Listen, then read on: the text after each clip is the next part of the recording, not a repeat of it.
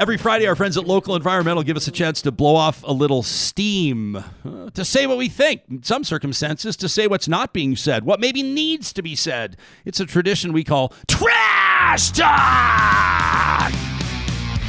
All right, so this week I had some folks ask for, demand insight into why I might block somebody or several people on Twitter. It feels like a good time to remind everybody how this all works. Nobody is obligated to give you access to their social media. You are not entitled to the privilege of reading somebody's posts, enjoying their personal photos, or learning more about what makes them tick.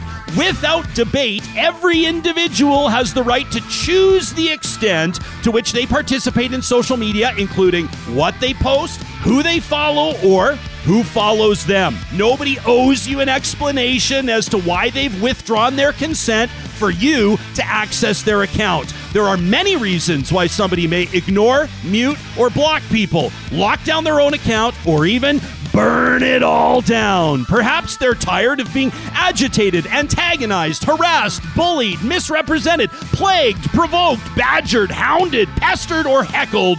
Perhaps they're done with you hijacking their posts. Perhaps they're saying no to bad faith arguments or locust-style attacks.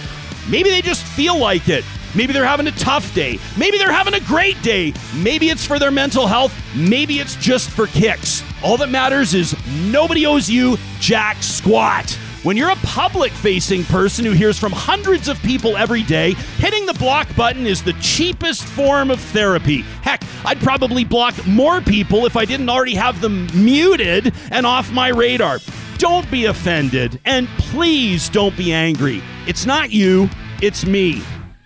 Actually, no, it is you. Still, though, there's more to life than Twitter, and there's certainly more to productive discourse than whatever you call what happens on that hell site. So, to all the folks I've blocked before, go for a walk, get yourself some fresh air, and maybe we'll have a chance to chat in person sometime where I guarantee you won't say the things to my face that you throw in my face online. That is real talk for real life, which is all that really matters. Have a great long weekend, everybody, and we'll see you back here live on Tuesday morning.